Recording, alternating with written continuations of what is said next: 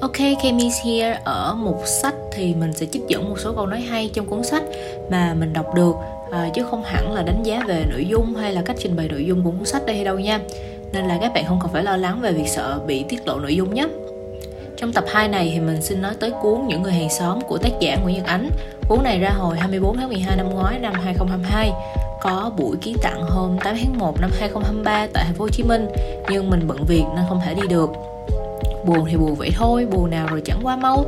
À, sau đây thì mình xin nói tới những câu văn trong cuốn sách mà mình thấy à, rất là yêu thích.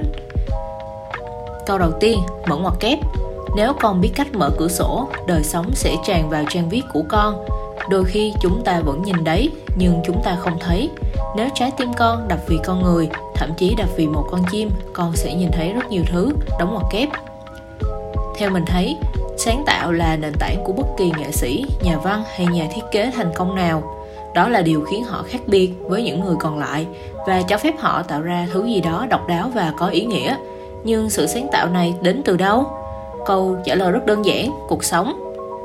Từ văn học đến nghệ thuật, âm nhạc đến phim ảnh, môi trường xung quanh liên tục ảnh hưởng đến chúng ta và truyền cảm hứng cho chúng ta với những ý tưởng mới. Cho dù chúng ta có ý thức về điều đó hay không trải nghiệm của chúng ta sẽ định hình sản phẩm sáng tạo theo một cách nào đó. Chúng ta có thể không xác định được chính xác bằng cách nào hoặc tại sao một ý tưởng nào đó lại ra đời, nhưng không thể phủ nhận rằng cuộc sống có tác động rất lớn đến khả năng sáng tạo của chúng ta.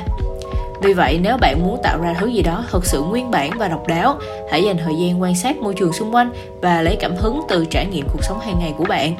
Bằng cách đó, bạn có thể khai thác nguồn ý tưởng sáng tạo vô tận sẽ giúp bạn tạo ra thứ gì đó thật sự đặc biệt. Câu thứ hai, mở ngoặc kép.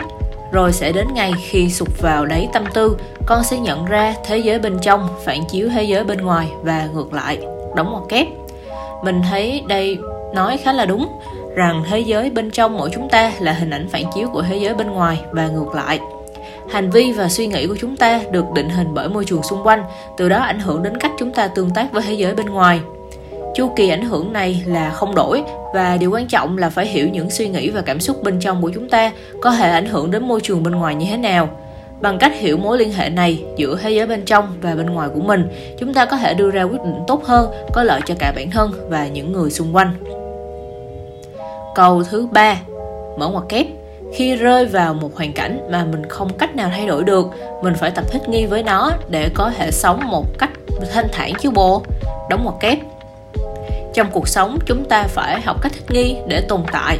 Điều cần thiết là chúng ta phải hiểu rằng thay đổi là không thể tránh khỏi và chúng ta phải chuẩn bị cho điều đó nếu muốn thành công. Thích nghi đòi hỏi chúng ta phải linh hoạt và cởi mở, cũng như có khả năng suy nghĩ trên đôi chân của mình và đưa ra quyết định nhanh chóng. Chúng ta cũng phải có khả năng chấp nhận thất bại và học hỏi từ những sai lầm của mình để tiến lên phía trước. Học cách thích nghi có thể giúp chúng ta sống một cuộc sống tốt, thành công hơn, có ý nghĩa hơn và vì nó cho phép chúng ta tận dụng các cơ hội đến với mình và tạo ra một tương lai tươi sáng hơn. Và đó là ba câu văn mà mình yêu thích trong cuốn sách những người hàng xóm của tác giả nguyễn nhật ánh và suy nghĩ suy nghĩ của mình kèm theo ba câu văn này.